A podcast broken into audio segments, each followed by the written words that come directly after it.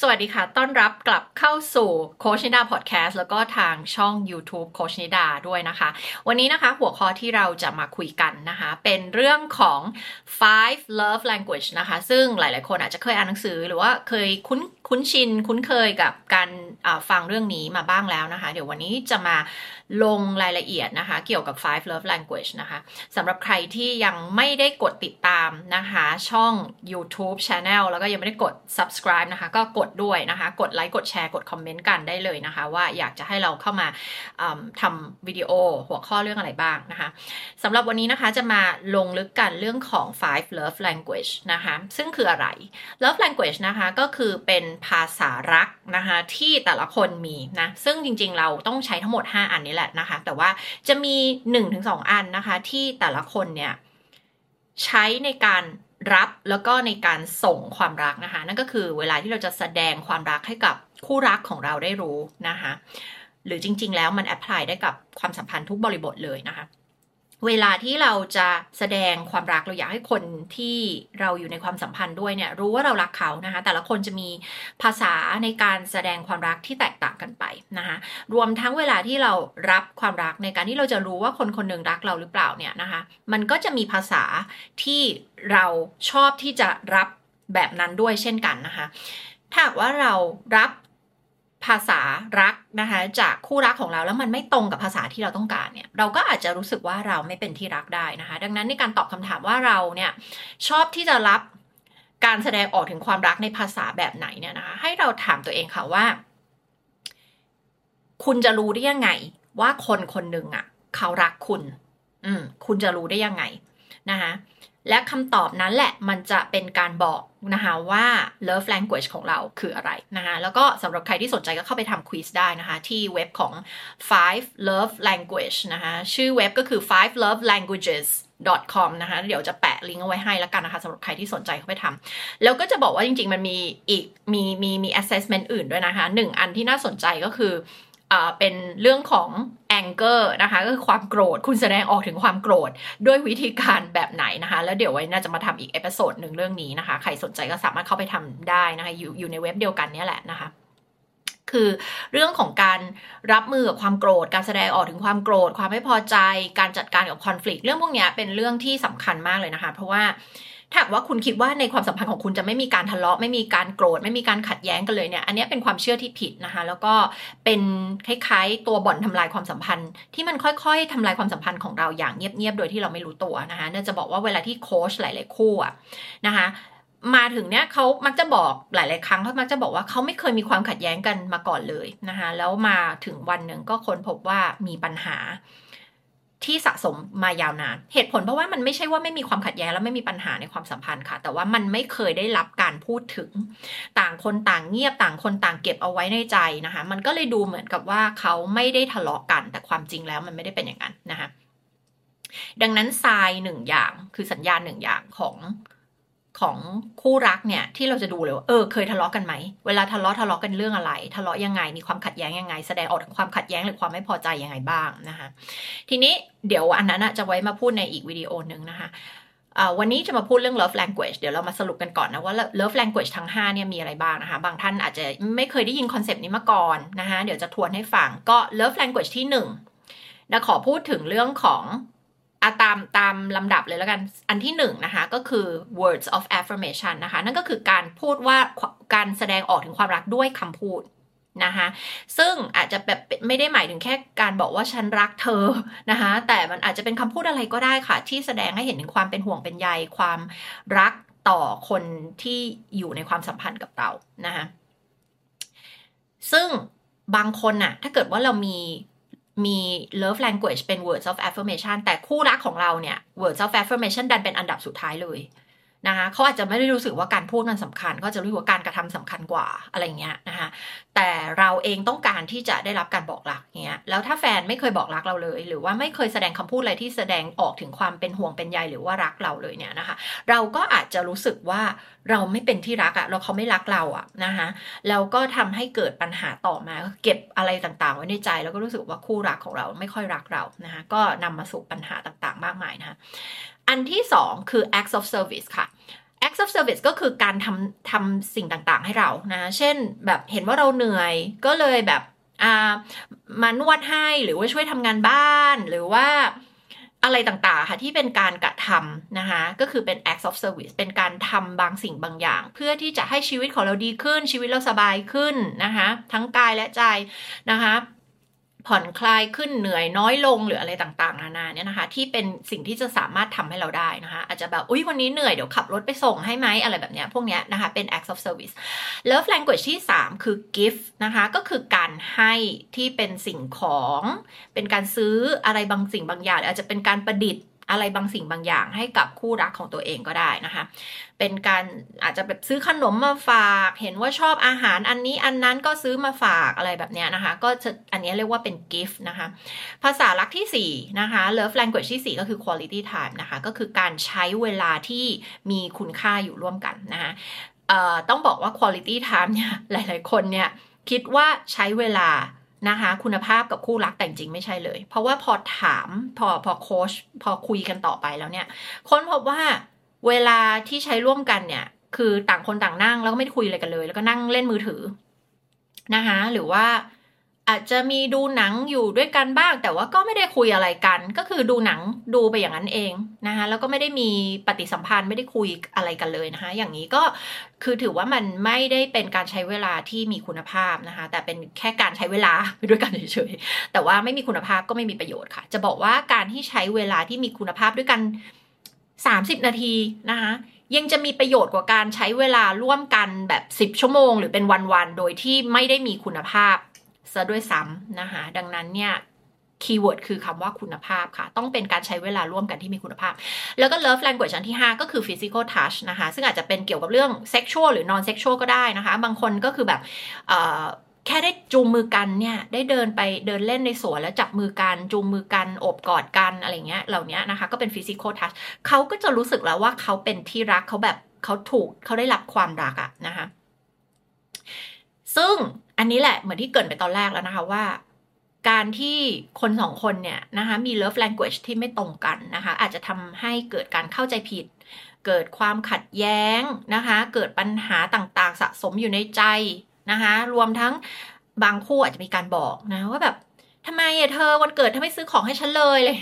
อีกฝ่ายหนึ่งอาจจะรู้สึกว่าการซื้อของมันแบบ มันไร้สาระอะแบบทำไมต้องใช้เงินเพื่อไปซื้อของแบบไม่ฉันรู้สึกว่าฉันแสดงความรักต่อเธอ ในแบบของฉันอะไรแบบนี้นะคะ แต่อีกฝ่ายนึงไม่เข้าใจ มันก็จะนำมาสู่ความขัดแย้งนะคะ เพราะฉะนั้นกุญแจสำคัญนะคะ ในการอยู่ร่วมกันอย่างมีความสุขก็คือว่าเราจะต้องให้ในสิ่งที่ผู้รับต้องการ นั่นแปลว่าการที่เราจะเข้าใจ love language ของคู่รักของเราเนี่ยมันจะมีประโยชน์มากๆนะคะ เราก็จะได้มอบในสิ่งที่เขาต้องการแล้วรู้สึกว่านี่แหละคือความรัก นะคะเราไม่ใช่ให้ในสิ่งที่เราคิดว่าดีค่ะค่ะ เพราะว่าอันนั้นมันคือเหมือนกับเป็นการเหมือนกับเป็นการยัดเยียดก็ไม่ผิดนะ เพราะเหมือนเราให้เขาแต่เขาไม่รู้สึกว่านี่คือความรัก ฉันจะให้ให้ให้ให้เธอแบบนี้อย่างเงี้ยเหมือนบางคนบอกว่า gift gift คืออันดับหนึ่งของฉันเลย คือฉันจะให้ฉันซื้อของให้ซื้อนู่นซื้อนี่ซื้ออะไรให้สารพัดเลยแต่อีกฝ่ายหนึ่งแบบ รู้สึกว่าได้แต่ของมา ไม่เห็นถูกไม่เห็นได้รับ ความรักไม่เห็นรู้สึกว่ารักเลย เพราะว่าของเขา love language เขาอาจจะเป็น physical touch ของเขาอาจจะเป็น quality time นะคะจะเป็นการใช้เวลาร่วมกันอาอาจจะเป็นการแสดงออกถึงความรักกอดกันจับมือกันแต่แบบอีกฝ่ายนึงซื้อแต่ของให้อะไรเงี้ยนะคะเขาก็จะรู้สึกว่าไม่ได้รักฉันหรือเปล่าอะไรเงี้ยนะคะ ก็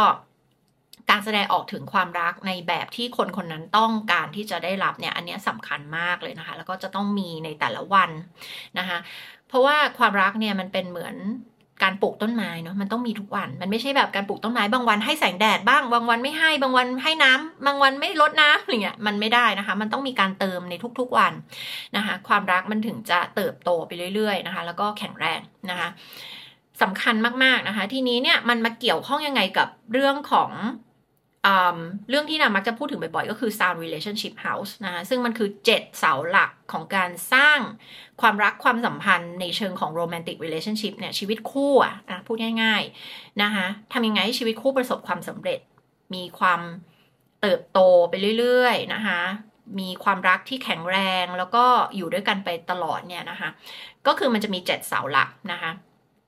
ซึ่งอันนี้ก็จะพูดถึง ในเวิร์กช็อปที่เราจะจัดกันนะคะ Awaken Couples นะ ซึ่งปีนี้ก็จะจัดในวันที่ยี่แปดยี่แปดยี่เก้าตุลาคมนะคะ ใครที่สนใจก็ลงทะเบียนกันมาได้เลยนะคะ ก็จะเป็นสองวันเต็มที่เราจะมา อุ้ยเรียกว่าจบเอาไปจากคานี้อยากให้ทุกคนอะเป็นผู้เชี่ยวชาญในเรื่องของชีวิตคู่นะคะ โดยที่ไม่ต้องไปเทรน ไม่ต้องไปเรียนปริญญาตรีปริญญาโทด้านนี้นะคะ อยากให้ทุกคนมาเรียนรู้ใน 2 วันเต็มนี้นะคะ ซึ่งเราจะ มีการพูดถึง sound relationship house นะคะเจ็ดเสาหลัก ที่อาจจะฟังดูเหมือนง่าย อาจจะฟังดูเหมือนมันเป็น common sense แต่ในแต่ละเสาหลักมันต้องลงลึกนะคะแล้วก็บางทีมันเหมือนเราเข้าใจเราอ่านหนังสือเล่มหนึ่งเนี่ยเราอาจจะเข้าใจมันด้วยคอนเซ็ปต์เข้าใจมันด้วยด้วยปัญญาด้วยสมองเรา แต่การจะไปทำให้เกิดขึ้นได้จริงเนี่ย เป็นคนละเรื่องกันเลยค่ะ เพราะว่ามันมีอุปสรรคต่างๆ เข้ามาขวางทางเราเยอะแยะมากมายนะคะไม่ว่าจะเป็นเรื่องอีโก้ของเรา ไม่ว่าจะเป็นปมจากวัยเด็ก ไม่ว่าจะเป็นบาดแผลทางจิตใจจากเหตุการณ์ในอดีตอะไรต่างๆนานาไม่ว่าจะเป็นความการที่เคยทะเลาะกัน หรือว่ามีการตีความมีอคติ มีการที่เรามองแฟนของเราด้วยอคตินะเพราะว่าเหตุการณ์นี้ฉันเคยมองแบบนี้แล้วเราก็ใช้ในการ ดสินแฟนของเราไปตลอดเลยอะไรอย่างนี้เป็นต้นนะคะ แล้วมันก็ทำให้คนทั้งสองเนี่ยติดเข้าไปอยู่ในปัญหาที่อาจจะเป็นปัญหาแบบเงียบกับปัญหาแบบเสียงดัง ปัญหาเสียงดังคือทะเลาะกันเห็นชัดเจนว่านี่มีปัญหากันกับปัญหาแบบเงียบคือมันเป็นเหมือนสึนามิที่กำลังสร้างอยู่กำลังแบบว่าก่อตัวอยู่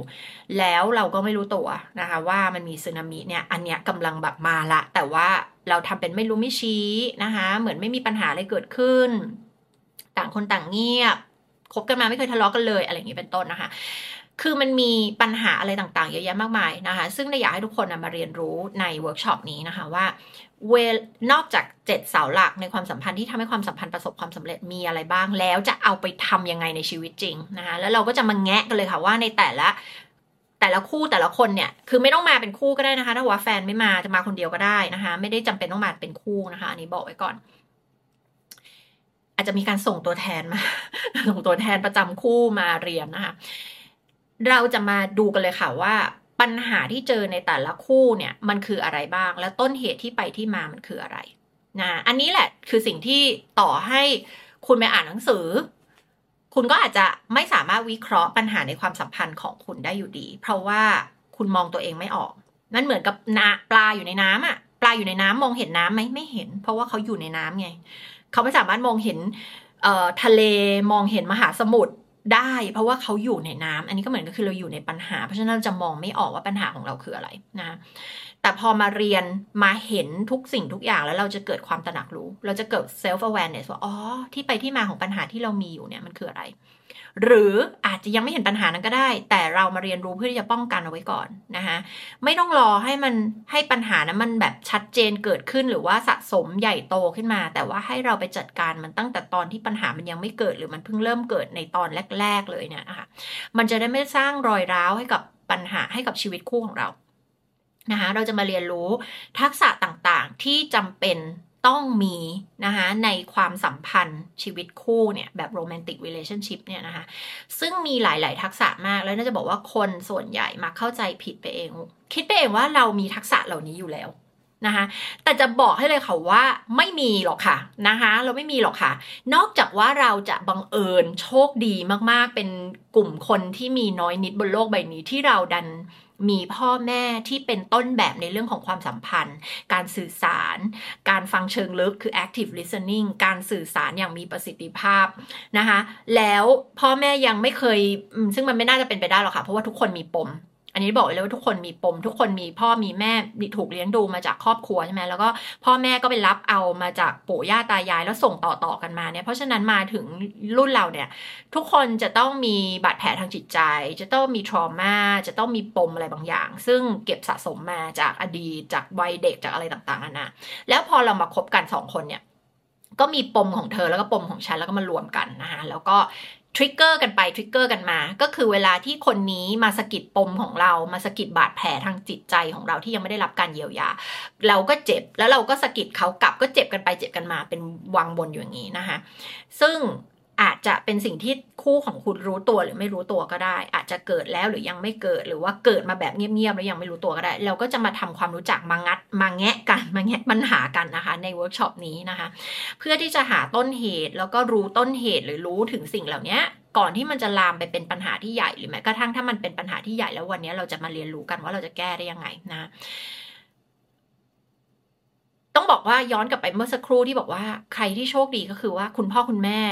ของทั้งสองฝ่ายเนี่ยดันเป็นต้นแบบในเรื่องของการสื่อสาร การรับฟัง การเข้าอกเข้าใจ การสื่อสารคือเป็นคนรักที่ดีมากๆ เป็นตัวอย่างของความรัก และการเป็นคนรักที่ดีมากๆ ให้เราได้เห็นมาตั้งแต่เด็กเนี่ยอันนี้ก็จะถือว่าเราโชคดีมากๆนะคะ แต่จะบอกว่ามันน้อยมากเลยคนไม่แทบแทบหาไม่เจอนะคะ คนส่วนใหญ่เราไม่ได้เป็นอย่างนั้น เราจะโตมานะคะ ก็คืออาจจะมีดินามิกของครอบครัวที่พ่อแม่ ทะเลาะกันหรืออาจจะไม่ทะเลาะกันแต่เก็บความไม่พอใจไว้ในใจก็ได้ อาจจะมีการที่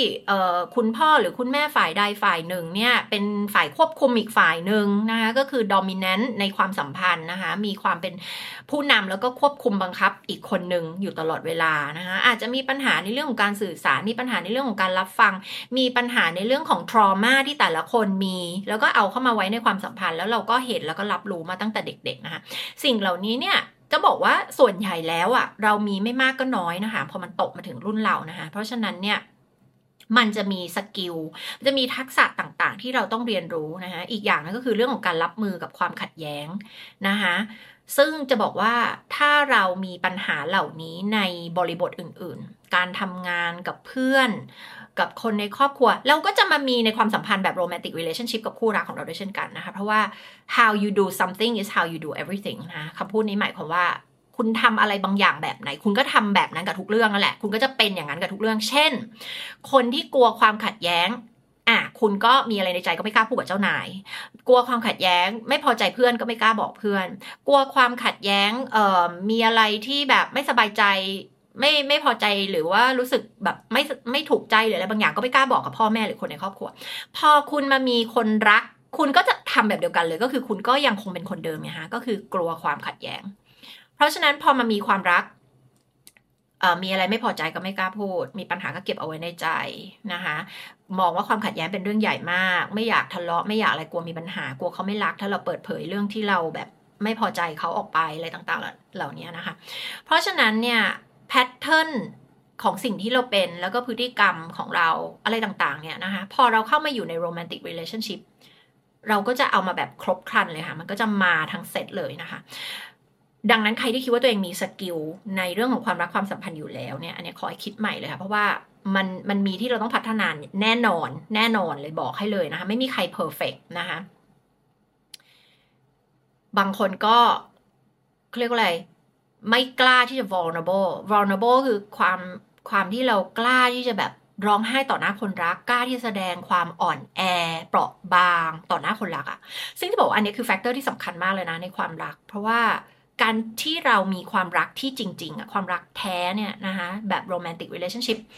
มันจำเป็นต้อง vulnerable ค่ะนะคะมันจำเป็นต้องมี vulnerability ซึ่งอาจจะไม่ได้อธิบายลงลึกในวิดีโอนี้นะคะว่าทำไมอะไรยังไงนะ เพราะว่าอันนี้เป็นอีก topic หนึ่งที่ต้องคุยกันยาวๆนะบางคนมีปัญหาในเรื่องของการแสดงออกถึงความรู้สึกของตัวเอง เพราะว่าอะไร เพราะว่าตั้งแต่วัยเด็กมาหรือว่าอยู่ในครอบครัวที่พ่อแม่ไม่ได้แสดงออกถึงความรู้สึก เสียใจโกรธไม่พอใจ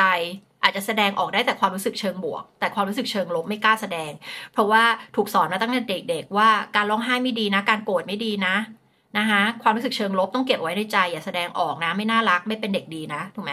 แล้วพอมาอยู่ในความรักแบบความสัมพันธ์แบบ romantic relationship ก็เป็นไงคะก็ไม่แสดงออกถึง emotion ต่างๆ ของตัวเองนะคะ แล้วก็สะสมกลายเป็นปัญหาใหญ่นะคะ เพราะว่าต่อให้ ถ้าคุณรู้สึกสิ่งเหล่านี้แล้วคุณไม่แสดงออกมาคุณไม่พูดคุณไม่แก้ปัญหา มันก็ไม่หายไปไหนหรอกถูกไหมคะนะคะก็ต้องมาเรียนรู้หลาย ๆ ทักษะนะทักษะเรื่องของการจัดการกับปัญหา การวิเคราะห์ปัญหานะคะการเข้าใจถึงปัญหาในความสัมพันธ์ต่าง ๆ มันมีอะไรบ้าง แล้วก็จะต้องจัด การรับมือยังไงให้มันถูกวิธีนะขอย้ำว่าถูกวิธี เพราะว่า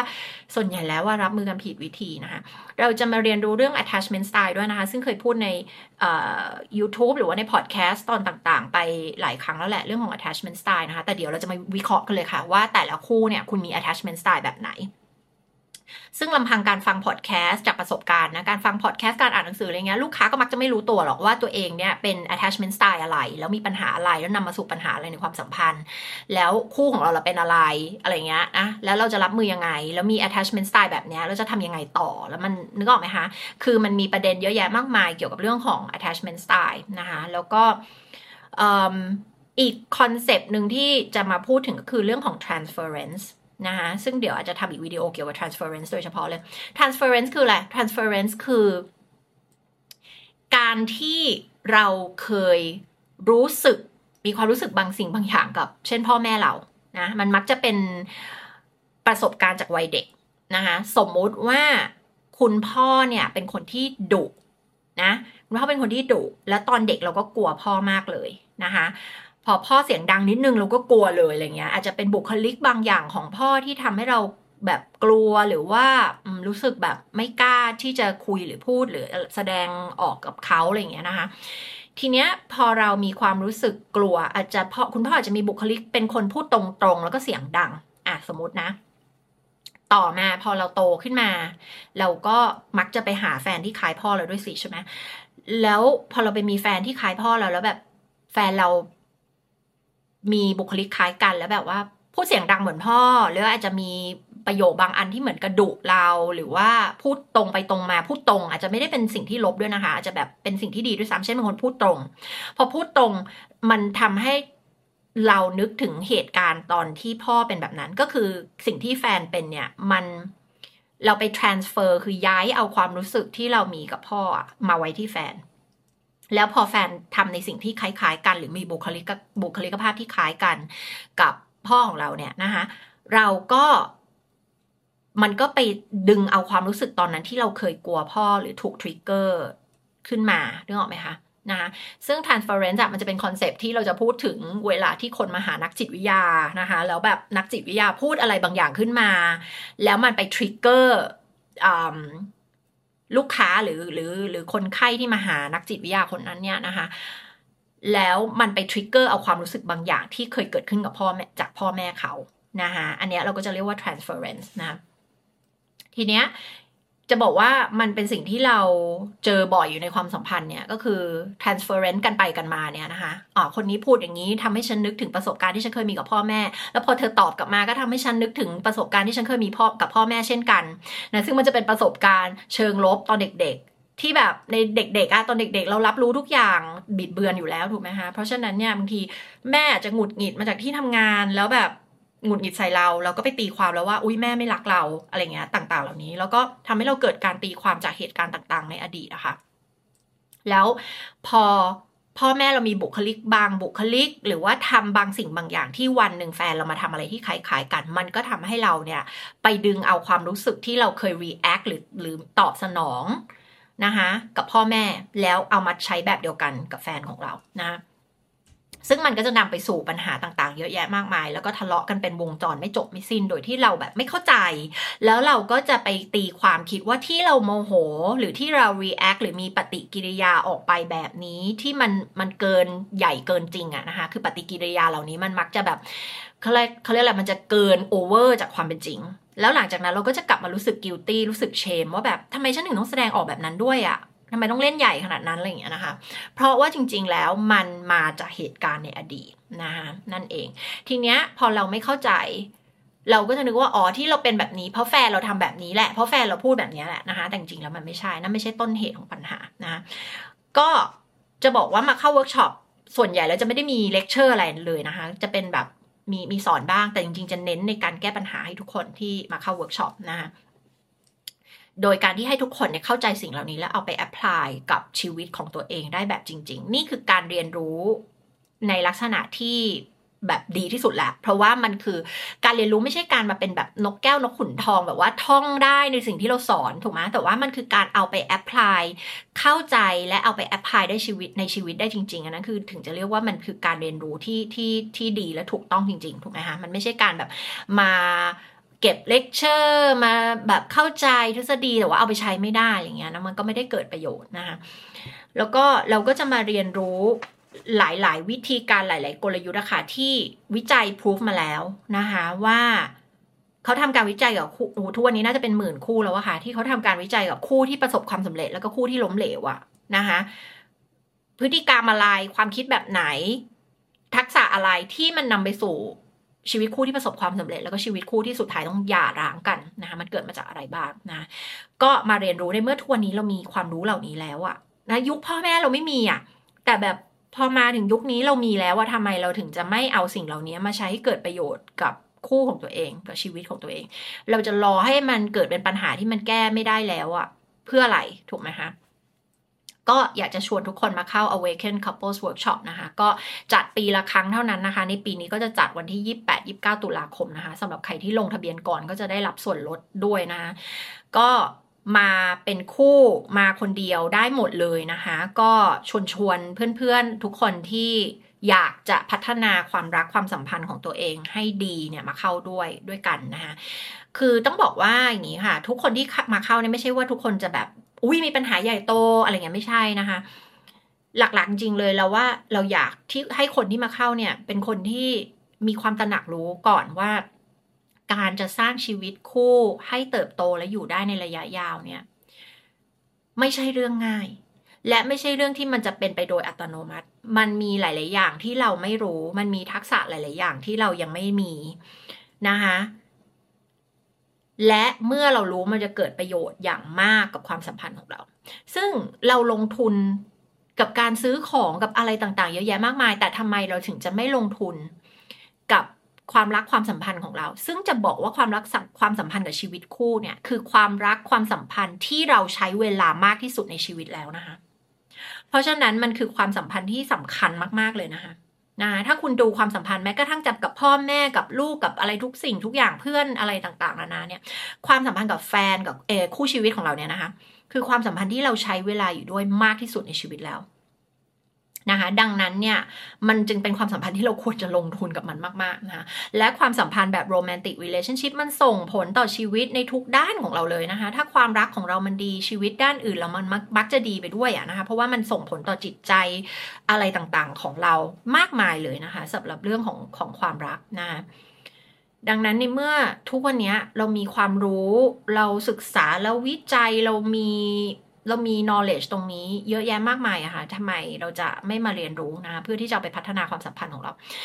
ก็จริง ๆ แล้วคือ อยากให้ทุกคนนะคะที่ซึ่งมันคือทุกคนแหละนะคะที่ต้องการที่จะทำให้ความรักของตัวเองอะดีมากยิ่งขึ้นเรื่อยๆ ไม่ใช่รอให้มันเกิดปัญหานะแต่แต่รู้ว่าความรักความสัมพันธ์เป็นเรื่องที่เราต้องลงทุน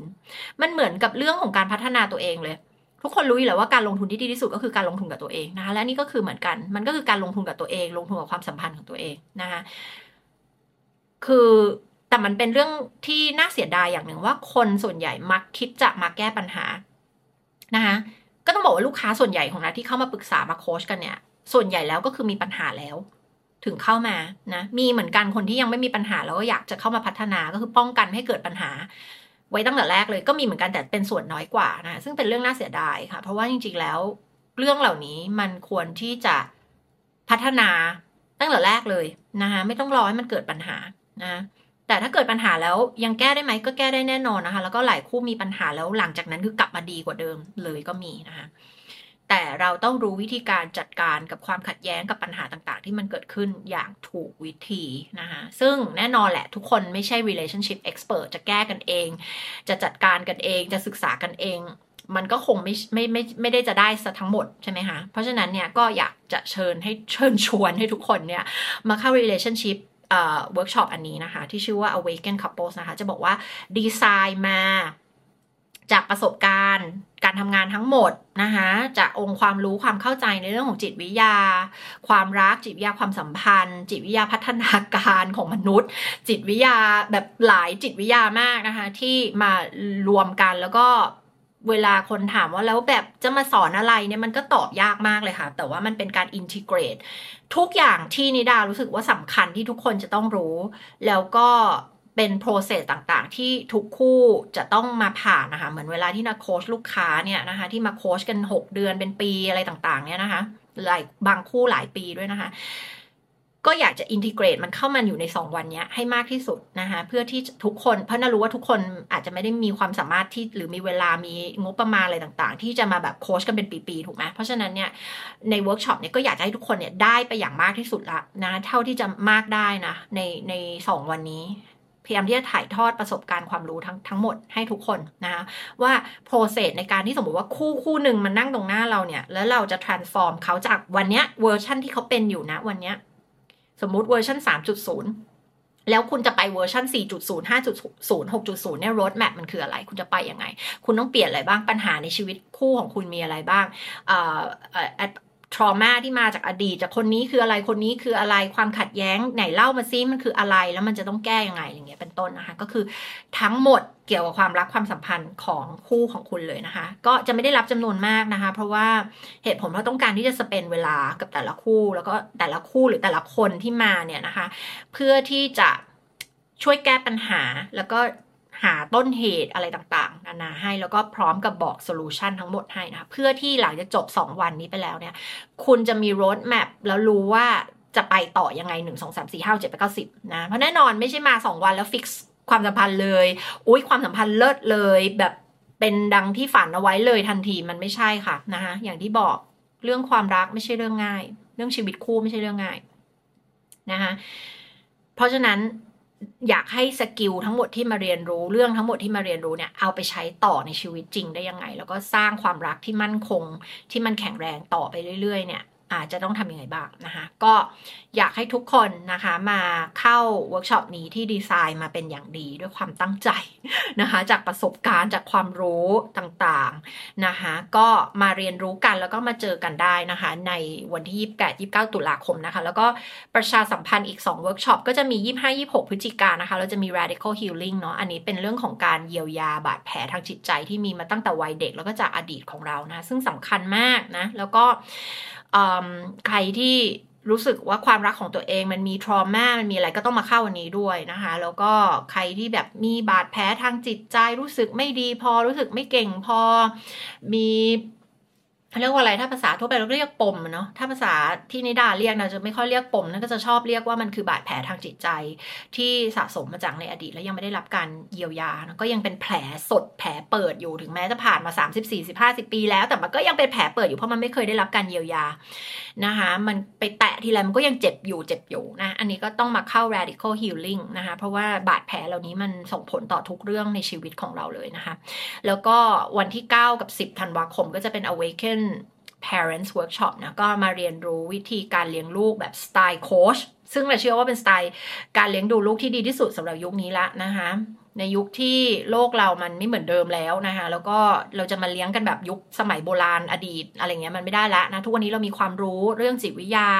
งานวิจัย จิตวิทยาเด็ก จิตวิทยาวัยรุ่น จิตวิทยาพัฒนาการนะคะเราเราเข้าใจเรื่องบาดแผล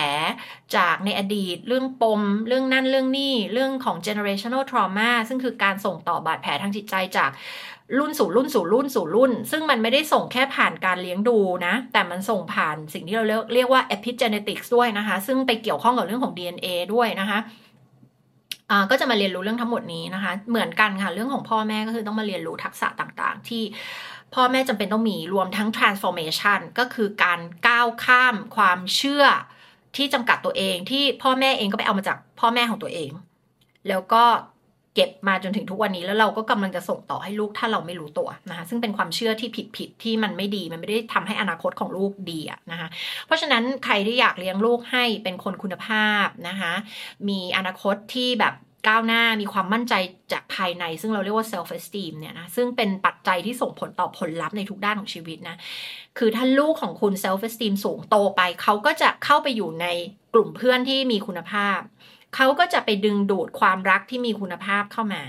เขาก็จะเอาตัวเองไปไว้ในที่ที่ดี ๆ เขาก็จะไม่ย่อท้อต่ออุปสรรค เขาเจอความยากลำบากวิกฤตในชีวิต เขาก็จะก้าวข้ามผ่านได้นะคะเขาก็จะประสบความสำเร็จในชีวิตในแบบของตัวเอง ขอย้ำว่าในแบบของตัวเองไม่ได้แปลว่าในแบบที่สังคมบอกนะ เขาจะรู้จักการค้นหาตัวเอง การรู้เป้าหมายชีวิต การมี passion ถ้าสิ่งต่างๆ เหล่านี้ที่บรรยายมาเนี่ยคุณอยากจะเลี้ยงให้ลูกของคุณเป็นอย่างนั้น ซึ่งมันก็น่าจะเป็นทุกคนถูกไหมที่อยากจะเลี้ยงให้ลูกเป็นอย่างนั้นเนี่ยนะคะก็มาเข้าเวิร์กช็อปนี้นะคะ จะมา transform แล้วก็มาเรียนรู้ทุกอย่างนะคะว่าคุณจะเลี้ยงลูกของคุณต่อไปยังไงดีนะ ไม่ว่าลูกคุณจะแบบ อาจจะยังไม่มีลูกเลยด้วยซ้ำเตรียมตัวที่จะมีนะคะหรือมีแล้วเป็นวัยต่อแตะหรือโตแล้วหรือวัยรุ่นแล้วนะคะ ก็ไม่มีคำว่าสายเกินไปค่ะ ที่คุณจะมาพัฒนาวิธีการเลี้ยงลูกของคุณนะในทางตรงกันข้ามถ้าว่าเราไม่เข้าใจนะว่าการเลี้ยงลูกในที่ถูกวิธีนี่ยมันควรจะเป็นยังไง แล้วตัวเราเองอาจจะมี low self esteem เราก็จะถ่ายทอดความ low self esteem นี้กับลูกเราผ่านการเลี้ยงดูนั่นเองนะคะ เพราะลูกอยู่กับเราทุกวันเขาจะซึมซับแน่นอนนะคะความคิด mindset ของเราวิธีการที่เรามองโลกมองคน เราก็จะถ่ายทอดให้กับลูกโดยอัตโนมัติ ทีนี้พอลูก low self esteem เกิดอะไรขึ้นกับลูก อนาคตของเขาก็ไม่สดใสแน่นอนค่ะ เพราะว่าเขาก็จะเอาตัวเองเข้าไปอยู่ในความสัมพันธ์ที่ toxic เขาก็จะไปคบกับเพื่อนที่ low self esteem เหมือนกันนะคะซึ่งก็จะส่งผลทำให้มีผลลัพธ์คล้าย ๆ กันเหมือนๆกันนะคะก็คือจะเอ่อเรียกว่าเจอเรื่องที่มัน สอดคล้องกับความ low self esteem อะเจออุปสรรคก็ไม่ไปต่อนะคะรู้สึกตัวเองไม่ดีพอนะเอาเอาตัวเองไปไว้ในที่ที่มันไม่โอเคอะไรเงี้ยนะคะส่งผลต่ออะไรต่างๆ เยอะแยะมากมายทั้งเรื่องของปัญหาสุขภาพจิตนะความที่เวลาเจออุปสรรคหรือเจอวิกฤตในชีวิตก็ไปต่อไม่ไหวรับมือไม่ถูกอะไรต่างๆ เหล่านี้นะคะ ก็คือการ low self esteem เนี่ยมันถือว่าเป็นการที่ ที่เด็กคนหนึ่งถ้าโตมาแล้วแบบ low self esteem ก็คือเป็นการเสียเปรียบในชีวิตอย่างมาก ในขณะที่ถ้าเขา high self esteem เขาก็จะได้เปรียบในชีวิตอย่างมากเช่นกันนะเพราะฉะนั้นเนี่ยเดี๋ยวว่าเราลงทุนกับเรื่องของการศึกษาของลูก การเรียนพิเศษ การแบบให้ไปทำนู่นทำนี่เยอะแยะมากมายนะแต่ทำไมเราถึงไม่ลงทุนนะคะกับกับกับการเลี้ยงดูลูกอะ่ะกับการที่ลงทุนกับวิธีการเลี้ยงลูกที่มันถูกวิธีอะ่ะที่เรามาเรียนรู้กันสองวันแต่เราเอาไปแอพพลายได้ตลอดชีวิต และมันยังส่งผลนะคะคือพอลูก มีเราพัฒนาเราเลี้ยงลูกมาแบบหนึ่งแล้ว พอเขาไปมีลูกอะ่ะ ก็คือหลานของเราเนี่ย มันก็จะเกิดการผลิตซ้ำแบบนั้นนะนั่นแปลว่าถ้าเราเลี้ยงให้ลูกเรา low self esteem ลูกเราก็จะไปเลี้ยงหลานให้ low self esteem อีกเหมือนกันนะคะดังนั้นเนี่ยอันนี้มันคือการลงทุนที่ส่งต่อไปถึงเจเนอเรชันต่อๆไปนะคะในในในตระกูลของเรานะคะการที่เราจะสร้างการเปลี่ยนแปลงเราไม่ถ่ายทอดสิ่งที่ไม่ดีที่เราไปรับมาจากรุ่นพ่อรุ่นแม่เรา มันก็ต้องมา เกิดอาศัยการตื่นรู้ในรุ่นของเรา และพัฒนา transform ตัวเราเอง เพื่อที่เราจะไม่ส่งส่งต่อสิ่งเหล่านี้ไปที่ลูกของเรานะคะเพราะฉะนั้นเป็นอะไรที่สำคัญมากแล้วก็ทุกคนต้องลงทุนนะคะอย่าคิดว่าการที่แค่เรามีลูกเนี่ย เราก็จะเลี้ยงลูกเป็นโดยอัตโนมัตินะคะเราไม่เคยเรียนสิ่งเหล่านี้ ในโรงเรียนหรือมหาวิทยาลัย เพราะฉะนั้นมันมันมันมัน มันไม่ใช่ว่าเราจะรู้สิ่งเหล่านี้โดยอัตโนมัติ แม้กระทั่งลูกค้าหลาย ๆ คนที่มาโค้ชกันนะเรื่องเหล่านี้เรื่องครอบครัวเรื่องการเลี้ยงลูกเนี่ยก็อ่านหนังสือ เรื่องของการเลี้ยงลูกมาเยอะมาก อ่านหนังสือเรื่องพัฒนาการเด็กมาเยอะมาก แต่พอถึงเวลาจริงทำไมถึงไม่สามารถเอาไป apply ได้ล่ะนะคะ มันก็กลับไปที่สิ่งที่เราไม่รู้เกี่ยวกับตัวเอง ขาด self awareness การที่ไม่รู้ตัวหรือว่าไม่สามารถวิเคราะห์ปัญหาต่างๆ ของตัวเองได้นะเพราะว่าเมื่อเราเป็นปลาเรามองไม่เห็นน้ำไงคะเราอยู่ในปัญหาเรามองไม่เห็นตัวเองนะคะดังนั้นเนี่ยใครที่คิดว่า เออฉันอ่านหนังสือมาเยอะแล้วฉันรู้เยอะแล้วฉันเรียนคอร์สนั้นคอร์สนี้มาเยอะแล้วไม่จำเป็น อันนี้เนี่ยอยากให้ทุกคนกลับไปลองคิดดูใหม่นะ เพราะว่าจริงๆมันมีอะไรเยอะมากที่เรายังไม่รู้นะคะแม้กระทั่งแบบนิดาเป็นโค้ชด้านนี้นะก็ยังต้องแบบพัฒนาตัวเองอยู่ตลอดเวลานะยังต้องศึกษาหาความรู้อะไรอยู่ตลอดเวลา แล้วก็นึกสะท้อนตัวเองอยู่ตลอดเวลานะเพราะว่าไม่มีใคร perfect หรอกนะคะไม่มีแม่คนไหน perfect ไม่มีพ่อไหน perfect เราก็ต้องมีการเรียนรู้แล้วก็ transform ตัวเองไปในทุกๆวัน เพื่อที่เราจะ transform ลูกไปพร้อม ๆ กันนี้แหละนะคะก็อยากให้ทุกคนมาเข้านะคะ ก็มาเรียนรู้กันได้นะคะ ในเวิร์กช็อป Awaken Couples นะคะ ก็ใครที่อยากพัฒนาทั้งหมดก็มาเข้าทุกเวิร์กช็อปเลยนะคะ ก็ยินดีต้อนรับทุกคนนะคะ แล้วก็มา transform ไปด้วยกันนะคะสำหรับวันนี้นะคะก็น่าจะประมาณแค่นี้นะคะสำหรับวิดีโอนี้แล้วเดี๋ยวเรามาเจอกันในวิดีโอต่อๆไปค่ะ